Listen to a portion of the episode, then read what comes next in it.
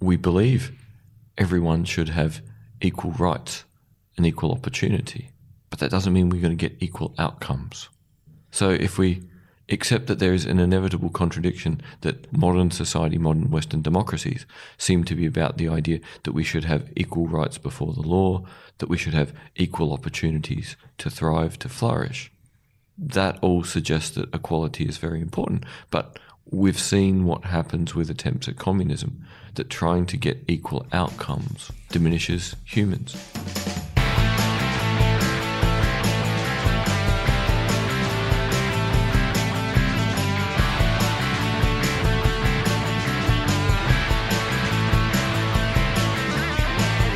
I'm here this morning with David Olney. How are you, David? Very well, thank you, Tim. That's good to hear, mate. I've been thinking a lot recently, looking into my career and all the effort that I'm putting in to try and get into a, a position that I want to be in should I be judged based on my merit? Should I be judged based on the quality of work that I'm putting out? Should I be judged on you know uh, who I know? Because that's certainly in media, the, the, career I'm trying to pursue. It seems to be more about who you know rather than what you can actually do. Because I know plenty of people that are less skilled than me further up the chain, or more skilled than me down the down the chain or further down the plug uh, down the uh, un, yeah under under me in the ladder, let's say. Yeah. Um, in terms of careers, so what do we think about meritocracy um, on the basis that should we define humans by their ability to do something as opposed to perhaps their you know uh, social worth or let's start with sort of where the world seems to be at at the moment and that mm. is we believe everyone should have equal rights an equal opportunity. Mm. But that doesn't mean we're going to get equal outcomes. Yes. Equity, I guess. Yeah.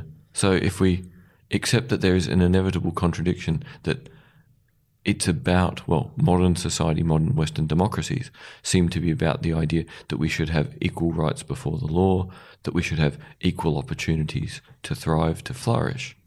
That all suggests that equality is very important. But we've seen what happens with attempts at communism, that trying to get equal outcomes diminishes humans.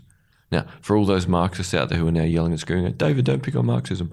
We haven't tried it properly. Well, no, we haven't tried it properly. But we've tried it in devastated countries for generations. Mm. So I think what we can safely say is that if we're going to talk about meritocracy, it needs to be in terms of on this spectrum of at one end the desire for equality of rights and equality of opportunity, mm. but at the other end, accepting that we don't get equal outcomes. That different people with different experience, different wants, different needs, different abilities will end up in different places and may be very happy in the place they're in if they felt that they were treated fairly. So we have, you know, so many historical examples where systems say if you conform to our system, you get a prize. So if we go back to ancient Rome, you could come from any of the newly taken provinces that had just been put into the empire. You could volunteer for the Roman legions. You could do your 30 years. And at the end of the 30 years, you would get your citizenship somewhere at the opposite end of the empire so that you would be committed to keeping the empire alive because without the empire, you'd be in the Badlands with no support or friends. Now, is that a meritocratic system in as much as any person could try, well, any male could try and join the Legion, mm. do their 30 years, and in doing so become a citizen? Well, relative to the rest of the world in that period, that was highly meritocratic. So merit is going to be related to and in proportion to the nature of the society in which it's measured. Mm. If we look at you know Plato's guardian class, you know, the guardian class in his writing were meant to be these amazingly disciplined people who would get their roles and be promoted on the basis of the merit. That they had the merit to be the people who could guard society, protect the civilization, look after cultural norms, be the front line of the military, be the front line to guarantee the continued existence of the state. So, is there meritocracy within the guardian class? It appears so. Do they look potentially like a prototypical fascist model? Hmm. yes. so we have a problem that we can have meritocracy in different systems. So we've got to balance what kind of meritocracy we have with what kind of system we have. So if we look at our current system, you know, let- let's look at you know democratic modern Australia. We've had very meritocratic times where university was very affordable, vocational education was very affordable. There were jobs and opportunities going for most people who applied themselves. Are we still in that situation? Probably not. Now, we avoided the worst of the GFC. That was awesome. Hmm. That was thanks to predominantly Lindsay Tanner being an incredibly bright human being and swaying the Labor cabinet to pour billions of dollars into keeping the Australian economy upright. Hmm. We had a banking industry that went from zero to hero, not hmm. because it did anything, but because the settings Paul Keating had put in place as treasurer meant our banks weren't leveraged to the point of destruction. So we had a very meritocratic system. It looked like things were going well, but as things get economically harder in the world, what we see now is that the quality of your work, the balance between that and the social network you either already have or can put in place, there's now a juggling act between merit and social network. And that this is probably the spectrum that humans have been on forever. What does our society value at a given moment? More merit or more social network? If we look at you know the worst aristocratic systems, it was all social network. You know, it was all birth, class. Everything was defined by where you started and who you know you were related to. Hmm. At the other end is supposed you know total meritocracy. Hmm. Anyone who's able gets the opportunity. No society's probably ever really been there. But I think we'd like to be closer to that than we would to it being all about social network. So, how are you feeling at the moment as you're becoming a young professional? Hmm. Where are you feeling that you're sitting on the ladder at the moment? Are you feeling that it's a little less than half merit and a little more than half social network, and that that's grating a bit? I would probably say that's about maybe yeah 60 40 is Yeah. possibly where it sits. Yeah. Yeah, it would be nicer if it was 60% merit, 40% social network. Definitely. Whereas at the moment, it's starting to feel, you know, 60% social network, 40% meritocracy. I think there is something to be said that being personable and the social like the social network isn't actually that unfair. I think it performs not necessarily an evolutionary role, but let's say that it appeals to a function of us as humans that isn't totally unfair between the between different people. And this is why we're looking for a balance on the spectrum. Mm. Because if we look, ideally, what we want is the person with the merit who also can effectively fit in the society hmm. so that society runs well and things get done well. That's our win win position. Hmm. So we always want to be somewhere a little bit either side of this. And that's a, a difficult balancing point to reach because it's very easy when things get more difficult to become more tribal hmm. to go, I want people around me I trust. I want people who I know will behave well because I know someone who knows them. So the harder things are, the harder it is to then deal with merit. But then we have situations where this gets turned on its head. So hmm. in most modern professional militaries, they are incredibly meritocratic. The only way you will get promotion is to show you have the ability to do the next most complicated job. Hmm. And you will only be invested in if they've got a really good sense you can do it and continue to look after, you know, the tribe, the military. And the purpose of the military tribe is to protect its society. So there we have you know, this incredible emphasis on merit, hmm. but in the context of protecting society as a whole. And the militaries don't have a reason to exist without that greater purpose. Hmm. So we see even in situations where within the institution, the organisation, merit is by far the most powerful. So, you know, if you are you know, an officer's child and you want to become an officer, the likelihood is you understand it better because you've experienced parts of it your whole life. But once you're in the system, you are going to be judged at every level by people at the next level going, Are you suitable to go up one level? Immaterial of who dad was or who mum was. So, in very narrow circumstances, it appears we can go to the point of merit probably being more than 60%, maybe being 65, 70%. But that's because it's a specific role that can be defined very definitely, and it's not necessarily representing all of society. It's representing a part of society who are engaged in this role. Is that because to be in those mil- like in military positions, you would have already been screened enough that they don't necessarily have to put any weight on like a social value, let's say. Precisely. Because in an interview situation, maybe the the progression away from you know the majority of meritocracy has been that the interview process for jobs has really found has been found to be very uh, important. So that you know if, if you look on paper, it might seem you know you have five different applicants. You look on paper, one of them might be the perfect applicant for whatever job, and that's you know your meritocracy element of hiring someone. But then you go through the interview process, and someone who's maybe less qualified but interviews better gets the job. Precisely. And mm. this is this is the problem of any broad system. Mm. So promotion board within the military has so many guidelines to make it about do you meet all the core competencies for the next level? Mm. And you are judged by people you don't know who look at you knowing that you are not going to go in their unit. You're going to go somewhere else. It's a deliberate policy of assessing capacity, but you know, strangers looking at someone they may know of generally, but they're not picking you to be promoted to be their underling. Hmm. They're not picking you to fit their specific team. They're picking you to be at the level. And that's a very different thing. And this is where we have to go back to the social because, you know, again, listeners, have a think back to job interviews if you've done.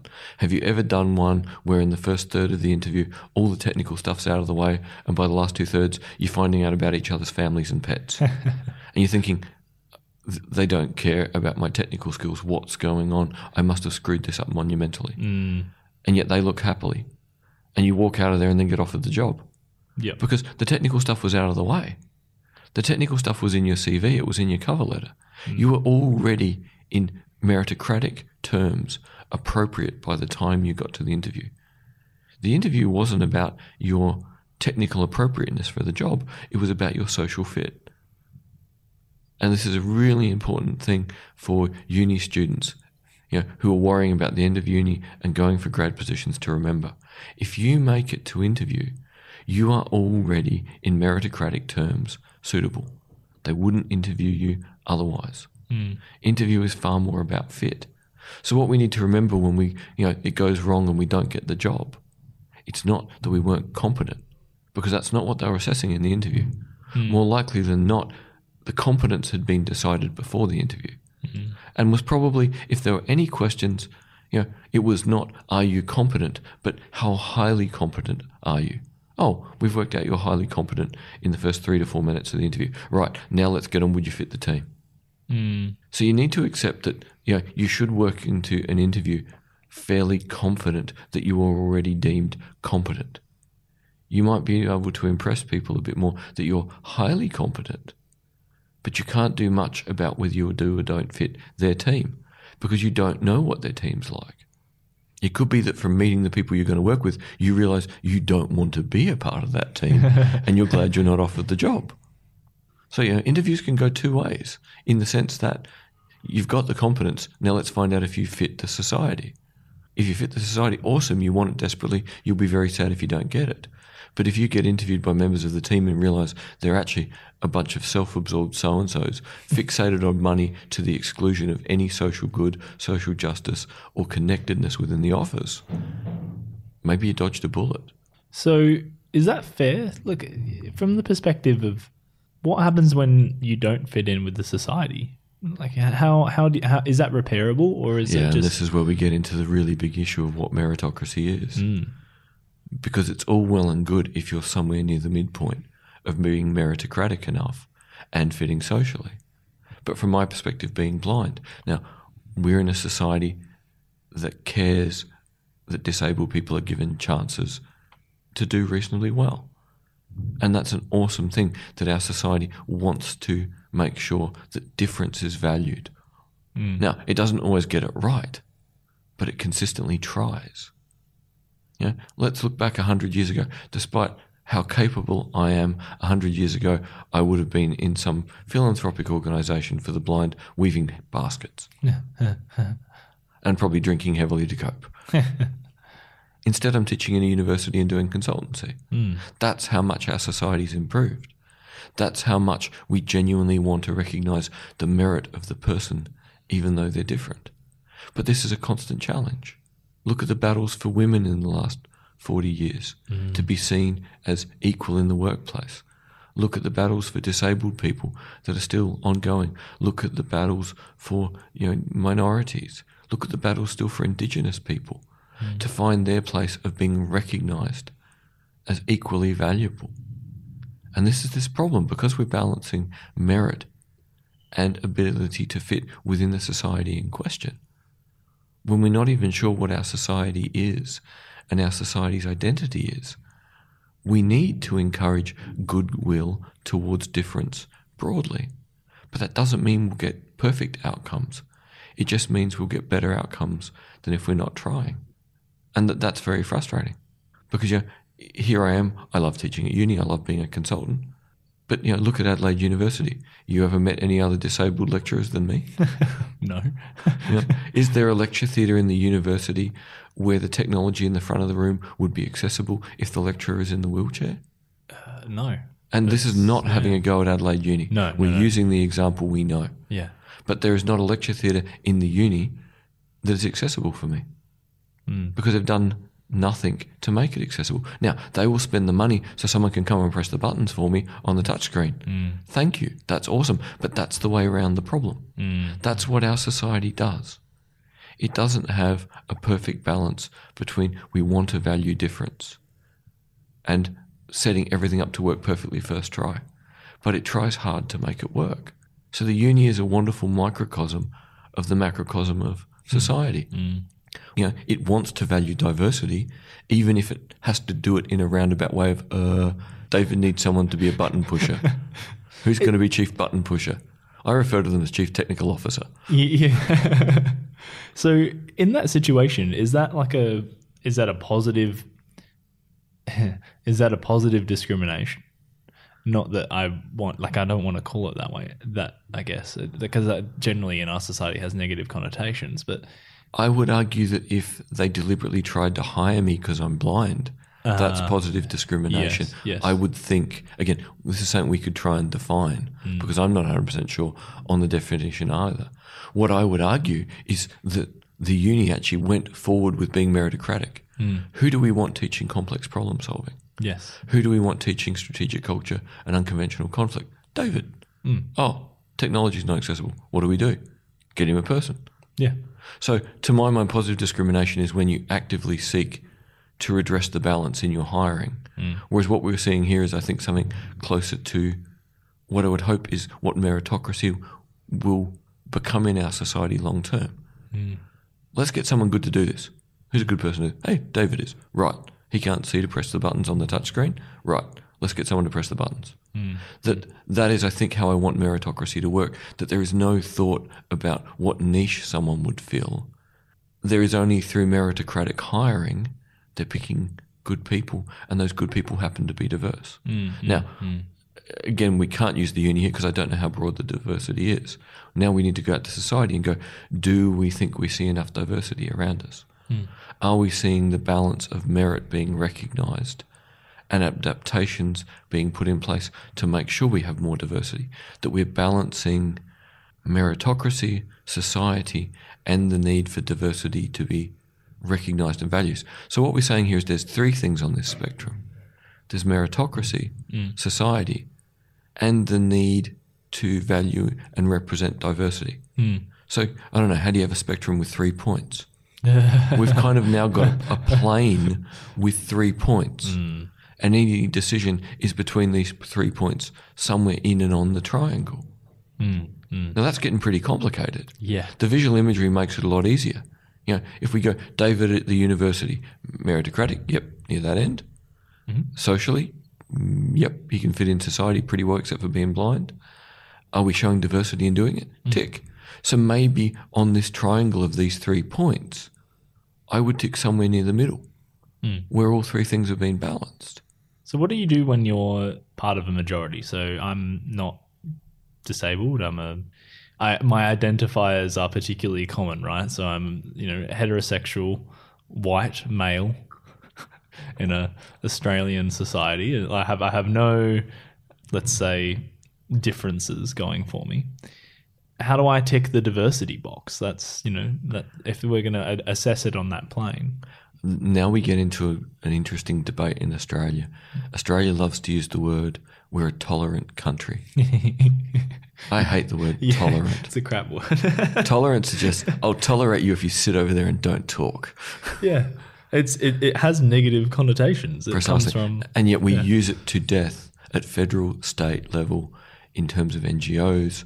We're the tolerant country. Mm. No, we're not the tolerant country. We're better than that. Mm. The fact that I'm teaching in a university and consulting for major companies, units in defense, government departments, that's not tolerance. That's engaging with diversity. Hmm. So we somehow need to teach tolerance as a minimum, but inspire people to engage. And this is where things get nebulous. You can mandate tolerance, but you have to inspire engagement. Hmm. Who inspired you to be interested in different people? Do you remember, or can can you identify a point? Hmm, not specifically. No. No, but it clearly happened. Hmm. Because every time we talk, I'm aware how interested you are in other people and in people who see and do different things. Hmm. But somewhere, something triggered that, and someone reinforced it. Well, not just probably someone, multiple someones. So, this is another thing. To be genuinely meritocratic is not a strictly technical question, it's a social and emotional question. What kind of society do I want to be in? And how am I going to engage with other people to get the kind of society I want to be in? So, the terrible thing is we need to use tolerance to mandate better situations, probably in multiple places in the world. But at some point, you want to transition from being tolerant of difference to inspiring people to engage with difference when you get to the point that society is different enough and people are starting to embrace difference. You know, I always make the joke that the thing that gets multiculturalism beginning to work is takeaway menus. Oh yeah. You know, if you can have 11 takeaway menus taped to your fridge or magneted to your fridge, you're on the path to multiculturalism and to genuinely embracing difference, not tolerating it. Food definitely brings us together. for sure. Precisely. Mm. Once you work out that you can go with your friends to try food you know nothing about and chat to the people in the restaurant who can tell you what you're about to eat and why it's significant, mm. why it's their favorite dish, that's not tolerance. That's engaging with difference. Mm. And I don't think, because food is so central to being human, food is so central to being social. As much as it sounds trivial to make my joke about 11 takeaway menus, hmm. I am going to make it until the end of time because I think it is the first important step of going from tolerance of difference to embracing it. It's true. Like it's funny, I think, because it's Yeah. true. Yeah. And even if it's not about multiculturalism, but just getting to know new people, what's the best terms to get to know new people under? Eating food. Hmm. Because until you feel confident about talking about the differences and the different perspectives around the table, let's talk about what we think of the food. Let's get to know each other over something neutral. I think that rings true, especially in Australia. I don't necessarily want to bring up too many examples because I'm not necessarily well read in the area. But how look how we've embraced, say, Vietnamese food, Precisely. and you know that's a, a conversation that we were having over 20 years ago. Yeah. Now, and that's and it's uh, like we've moved on to the next. Yeah. Like Next at the thing. moment, we, we're getting you know, Afghan kebab places popping up. Awesome. We're beginning to see a few more African places pop up. Yep. Awesome. Yeah. You know, I, I've got my three favorite Afghan places. and I'm really unimpressed if I can't get grilled meat. Yeah. And baklava and Yeah. yeah. Mm. I, I've not yet worked out what my favorite Sudanese thing is because I don't have enough experience yet. Yeah. You know, come on, Sudanese listeners, let us know where we should be eating Sudanese. Because this is going to be the first step to being more than tolerant of mm. difference. And in a meritocratic society, we can have technical meritocracy to make sure that we have competence in technical skills. Mm. But meritocracy needs to be more than that. At the social end of this spectrum, at the genuinely valuing diversity end of this spectrum, or this triangle, if we're going to call it a triangle, we need to be inspired to engage because we genuinely believe every time we move a bit more to the midpoint on this triangle, mm. that the end point is things are done well, things are done in an engaged way and things are done in a way where we meet different people who make us go, wow, life in this society is good because it's not the same every day. Mm. But then even that brings up the question of how much do people want sameness? How much do they want novelty? Hmm. The more people feel threatened by the complexity of the world and the hardship of the world, the more they probably want sameness. But if you can be open to novelty, you get more joy in your day. If there's more joy in your day, you're more open to deal with change and difference and hardship. that brings up a a thought for me, which is I've always heard, you know, we talk about diversity. Usually, diversity in the work sphere talks about racial differences. I mean, that's usually the context that we think about diversity in. So, in in that case, we're talking about people who we're all human. I mean, regardless of what identifier we want to use. Um, and we're talking about differences in ideas, yet we don't want to treat other people differently. So I'm seeing like a slight dichotomy in Yeah. How we're saying that people are different, but we can't treat them differently. Well, we have to acknowledge people are different mm. and acknowledge that we will make sure they have equal rights mm. and equal opportunity, mm. but also that they're all different. So it's about holding yourself to the moral bar of equal rights and equal opportunity, but accepting that doesn't mean equal outcome. Again, we might you know go try you know some cultures' food one lunchtime after doing a podcast and both hate it and never go back again. Now, is that a slide on that culture? No. Hmm. But we're not going to eat there again. Yeah. You know, my wife share housed in Canberra, you know, with a, a young lady from Hong Kong who used to make pickled eel porridge. Whoa. It was the most disgusting smell I have ever smelled. You know, you're happily asleep at 8 a.m. on a Sunday morning, and then the smell of pickled eel porridge waft- wafts in. under the bedroom door. and you think, I didn't know I wanted to chuck. What a way to start my day. Don't Yeah. think I got drunk last night. I didn't. Don't feel hungover. No, That's it. just the smell is so bad. But again, do I want to embrace pickled eel porridge? porridge? No. Does it diminish the fact that she was a nice person? No. Hmm. She just cooked horrible food. so this is this thing that we we have to accept that dichotomies are part of life. Hmm. Humans are tribal. Hmm. But if our tribe is too small and too similar, we miss out on too many good things. So we need to accept we're tribal, accept that that is a limitation that humans have, that we will want to fall back on the known, the people we trust, particularly when times are hard. But if we stop moving towards and valuing novelty and difference, we're giving up the ability to grow. So everything about being human, it seems to me, is probably a dichotomy. Hmm. That there is always, and again, this is why I'm always going to try and draw, whether it be a spectrum or a triangle. And go, here are the extremes. Don't go there. yeah. Don't be totally tribal, but also don't be so lost in the new that you don't know who you are. So, you know, cosmopolitanism, for an example, suggests that we can all be whoever we want to be in a world where we do whatever we want. How would you know who you are? How would you know who your tribe is? Hmm. Do I want us to be reasonably cosmopolitan? Yes. But total cosmopolitanism suggests the loss of identity within groups that we value. It's a total thing of being an individual in a world of individuals. And I actually think, as a thought experiment, it's very interesting, but I don't think humans are very well equipped for it. We like to know there's people around us who we like hmm. and who like us because we like them. There's no point hiding that reality that fundamentally, even in the modern world of individualism, that we are still fundamentally tribal. Our tribe might be more diverse, stranger, multicolored, multidisciplined, multi-professioned, come from different continents and do different jobs. But still, the tribe of people we love and want to spend time with.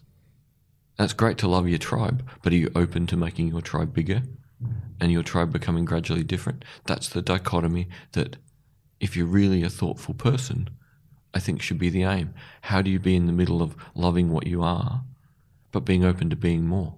Hmm. The, the dichotomy, though slightly uncomfortable, is also the proof that you're heading in a good direction. Meritocracy, great idea, but it's got to be balanced with society. That is never going to be comfortable. It's always a bit like putting the bit of grit in the shellfish and getting a pearl.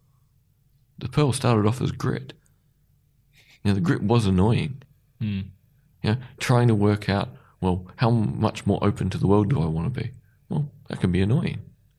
But so can having a small world and missing out.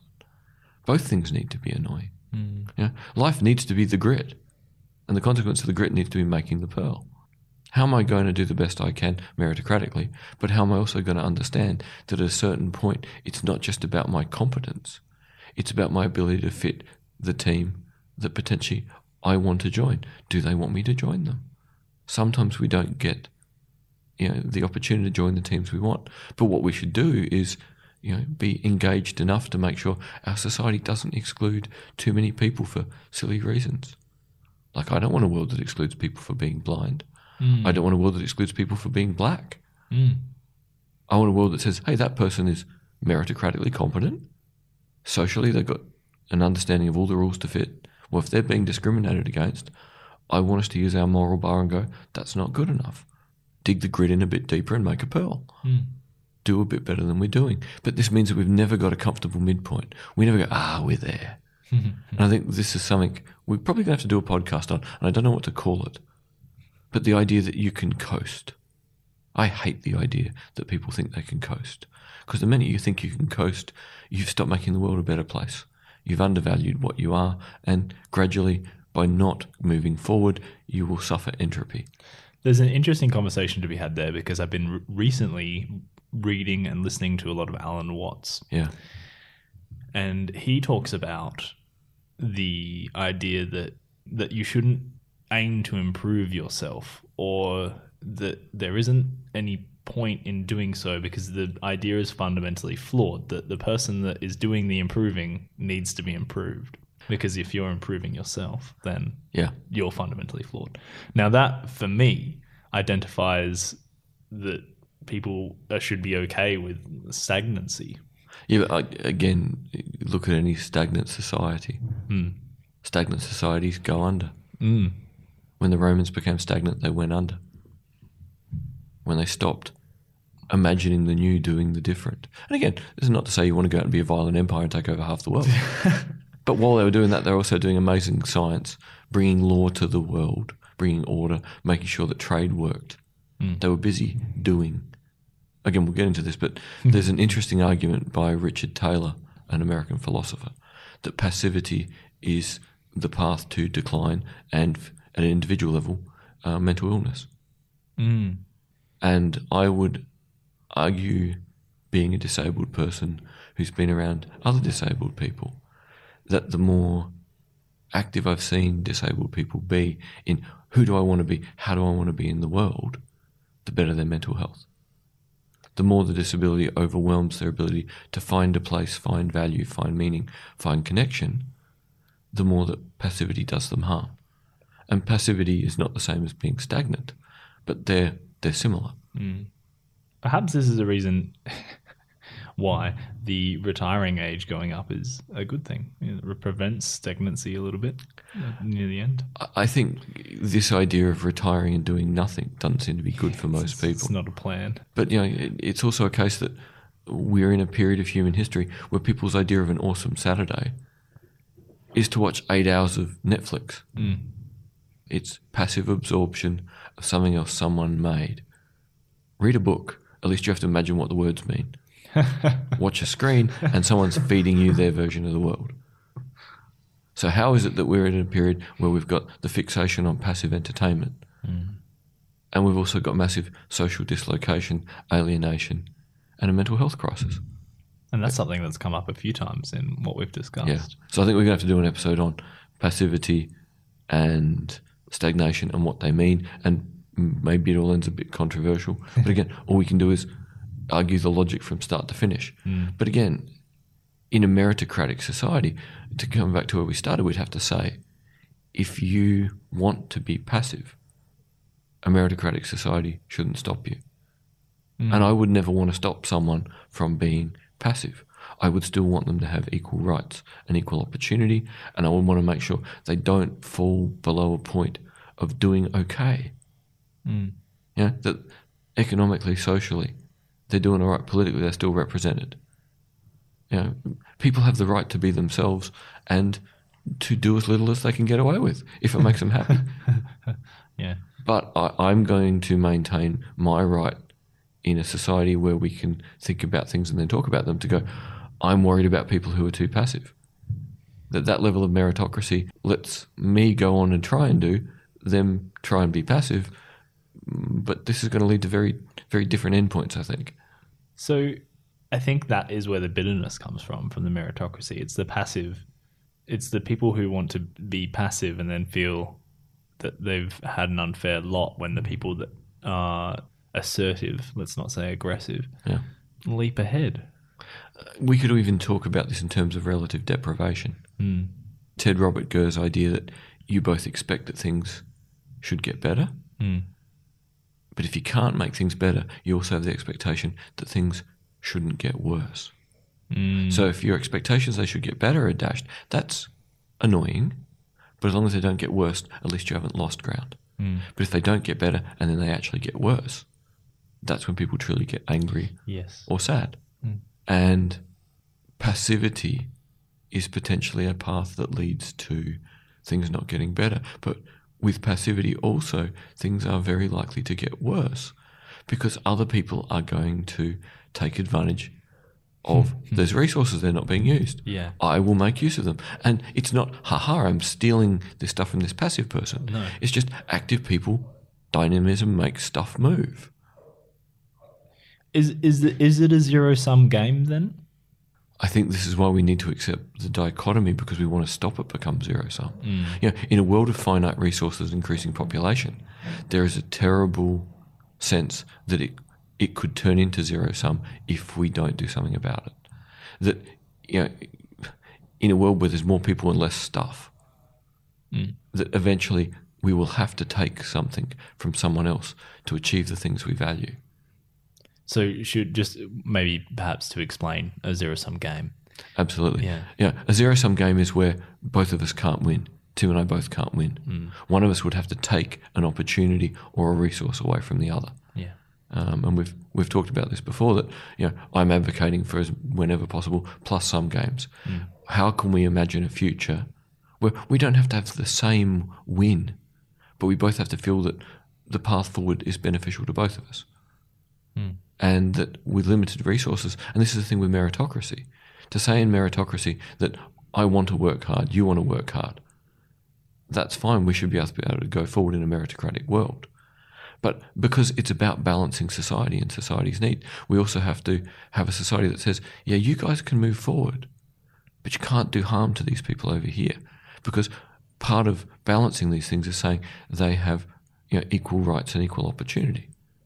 And part of equal opportunity is to not be diminished below an acceptable point. That we can't do harm to people to win. And I don't know, I guess there'd be a lot of people that would argue with us and go, oh, look, you know, people who don't put in effort deserve what they get. Well, no. They deserve more than that because we've decided, you know, for over 100 years now in Australia, that society is more than I win, you lose. Hmm. Hmm. We've decided you can win, but that person has to have a basic standard of existence.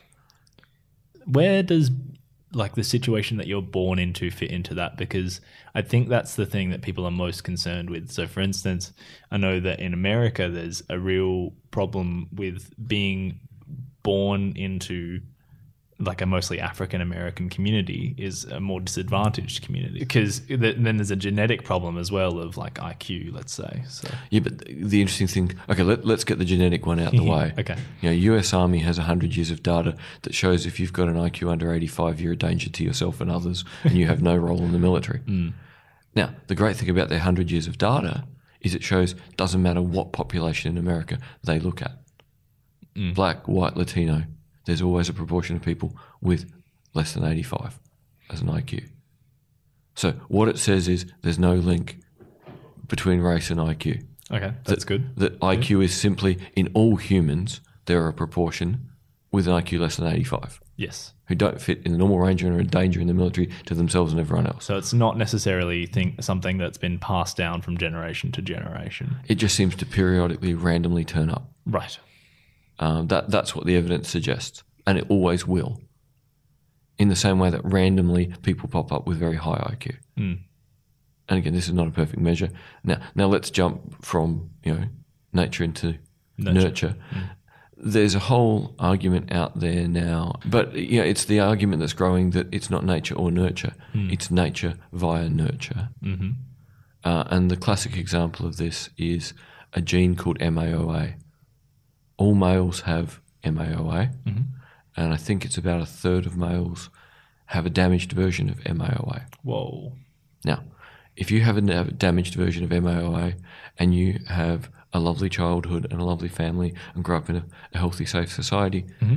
you're highly unlikely to be violent and end up you know, in jail. Mm-hmm. If you have a damaged version of MAOA and have a terrible childhood of physical, sexual abuse, grow up in a violent society, you are likely to end up incredibly violent and spend most of your life in jail. Hmm. And the amazing proof of this is in New Zealand, a test in Dunedin, where they've now been testing the same thousand people for over 40 years. Wow. So they were able to test which of the males have the damaged MAOA and see that the ones who had horrific childhoods are all in jail, violent criminals. Out. And the ones that have damaged MAOA and had lovely childhoods are fine, hmm. despite the gene. And what it proves is that immaterial of your genetics, nurture will determine whether the genes express or do not express. Hmm. So, at a genetic level, you can have a predisposition for something, but nurture will determine whether the predisposition comes into you know preeminence or not. Hmm. So, you know, in terms of meritocracy, you can have better or worse genes. Yes, that's true. But the experiences you have through nurture will determine what your genes do. Mm. And the better your nurture is, the more likely you are to do well. Mm. So we get back to the thing that, you know, in a good society, we would never discriminate against anyone for their genes. We would increase the quality of their life experiences from birth, you know, to young adulthood to make sure they have the best chance to do well. You know, that part of the dichotomy is going, you know, we can't change whether you were born to money or born to poverty. Mm. But we can make sure that even a basic education is good enough to set you up for a reasonable chance of success. Yeah. And this is the thing of saying, what kind of society do we want to live in? We don't live in Hobbes or Rousseau's nasty nature. Well, Hobbes had a nasty nature. Rousseau had a mm-hmm. warm, fuzzy nature We mm-hmm. walked around the forest, ate acorns, and went to sleep under a tree. Occasionally ran into someone who looked hot, had sex, and made a kid. and then concluded, hey, that was kind of fun, and I'm kind of fond of this little bugger we made. How about we stick together and become a family? Mm. Oh, okay. Yeah. Rousseau was weird. His ideas were entertaining, but they're weird. you know, nature just by you know dumb accident. So you know, we certainly don't have Hobbes's evil world, Hmm. but neither do we have Rousseau's sort of dumb luck world. Hmm. What we have is humans look after each other or don't, and there's consequences of of looking after each other or not. If we make the decision to look after the people we know, but also to look after the people we don't, if we sort of have Benedict Anderson's idea of the imagined community, that you know, you and I didn't know each other nine months ago, but we can talk about society Yeah, right. and understand it in a similar way. We can imagine what our society should be like, even though we didn't know each other. We can imagine what a good society should be in a way through shared experience of politics, literature, how our society functions, and go, we don't have to agree on the details, but we can agree on the sense of what a better society is, and that we'd rather that than a bad one. Mm. So part of dealing with meritocracy is going, if it's going to work, it's got to be within a society that wants a better society for everyone. Because only in that better society will we let people achieve what they can, but also protect people who are not sure what they want to do, and also protect people who maybe don't have the ability to make decisions for themselves. And part of the way we judge how good a society we are is what do we do for the people who are at the bottom? Know, John Rawls's veil of ignorance. Design a society where you don't know who you're going to be in it.